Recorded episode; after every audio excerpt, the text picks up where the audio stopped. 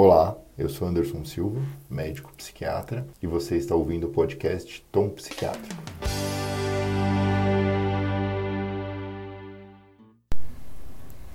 Hoje nós não vamos falar sobre um tema psiquiátrico, vamos fazer uma pausa nos nossos temas de costume para falar sobre o coronavírus. Quando eu comecei a ler sobre o coronavírus, me veio muito na cabeça o 2004. 2004 teve uma veiculação em massa na mídia sobre antidepressivos e suicídios em adolescentes. Saiu um artigo falando que o uso de antidepressivos em adolescentes, que para a psicofarmacologia a gente fala até 24 anos de idade, estava associado a um aumento de ideação de morte, não exatamente a suicídio completo.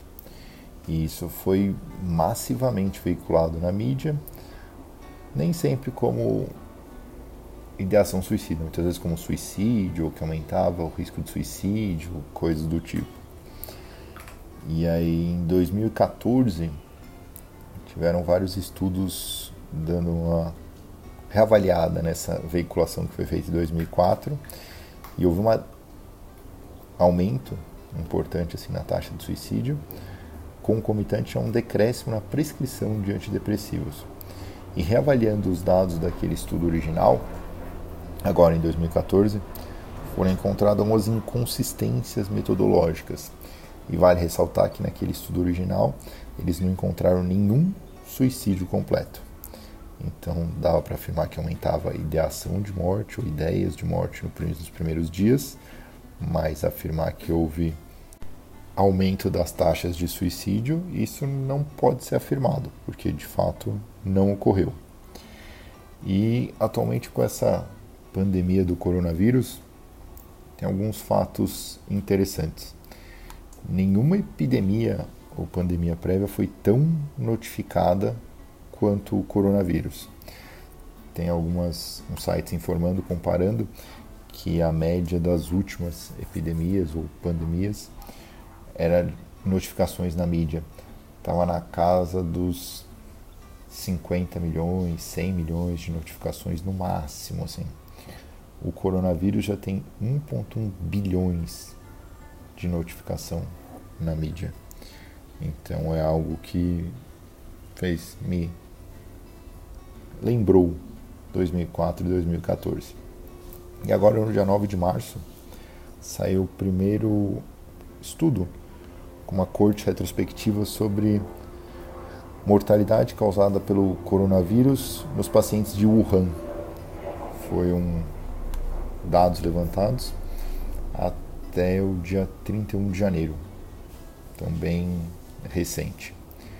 Sobre o coronavírus, antes de falar um pouquinho sobre esses dados, vale ressaltar que tem um espectro da infecção pelo coronavírus, né? Desde pessoas assintomáticas, que são infectadas, mas não apresentam nenhum sintoma, até pacientes com sintomas leves no trato respiratório superior, que pode muito parecer uma gripe comum, até uma, infecção, uma pneumonia viral, que pode causar insuficiência respiratória e morte. Então tem muitas possibilidades para o coronavírus. E a minoria são essas pessoas que acabam falecendo. Tem alguns artigos que estão estimando a mortalidade pelo coronavírus em 1%, mais ou menos.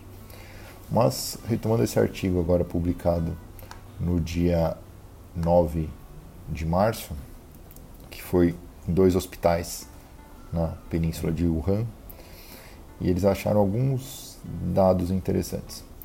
A maioria dos pacientes que não sobreviveram, eles tinham comorbidades. 30% dos não sobreviventes tinham hipertensão, 19% deles tinham diabetes e 8% deles tinham doenças cardiovasculares. E algumas coisas aumentavam a chance do paciente não sobreviver. Quando a gente olha com o fator idade, a média de idade dos sobreviventes foi de 52 anos e a média de idade dos não sobreviventes foi de 69 anos, demonstrando que idade avançada é sim um fator de risco para uma maior mortalidade pelo coronavírus.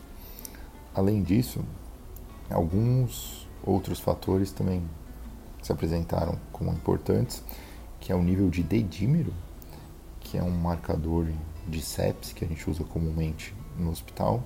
Dedímero acima de um micrograma por litro foi um fator de risco para mortalidade. E uma maior pontuação numa escala de sepse também foi um fator de risco. Isso é interessante porque direciona os nossos clínicos hospitalares para ficar atento para esses três fatores de risco que dizem sobre o mau prognóstico, sobre o coronavírus. Agora, sobre internação hospitalar, tanto para os sobreviventes quanto para os não sobreviventes, a média foi de 18,5 dias. E a febre persistiu tanto nos grupos, no grupo de sobreviventes quanto no grupo de não sobreviventes, por mais de 10 dias. E tosse também foi uma coisa que persistiu. Os sobreviventes, na verdade, na maioria das vezes, tiveram alta hospitalar ainda com tosse. Então é algo que é interessante para a gente saber, para a gente não ficar desesperado, achando que febre, tosse são sinais de gravidade, porque os sobreviventes também apresentavam esses sinais, inclusive foram tiveram alta com esses sinais e eles já não estão mais na fase de infecção, não vão transmitir para mais ninguém. E outra coisa interessante também é falta de ar. Falta de ar é um dos sintomas que está sendo amplamente divulgado sobre o coronavírus, que, claro, também estava presente no grupo de sobreviventes e no grupo de não sobreviventes, mas ainda tivemos a maioria dos sobreviventes tendo alta hospitalar com falta de ar. Então, é importante a gente tomar todas as medidas de precaução possíveis para prevenir a infecção por coronavírus, mas é uma doença que apresenta um risco importante mais para uma determinada faixa etária da população. Para o resto, existe um risco, mas é um risco baixo. Se a gente pensar em adolescentes, uma taxa de mortalidade de 0,2%, claro, qualquer taxa de mortalidade é ruim, mas é uma taxa bem pequena. Então, basicamente isso. Espero ter colaborado um pouco sobre esse tema que está tão na moda atualmente. Só fazendo umas reflexões que me lembrou bastante o uso de antidepressivos em adolescentes. Grato e até a próxima.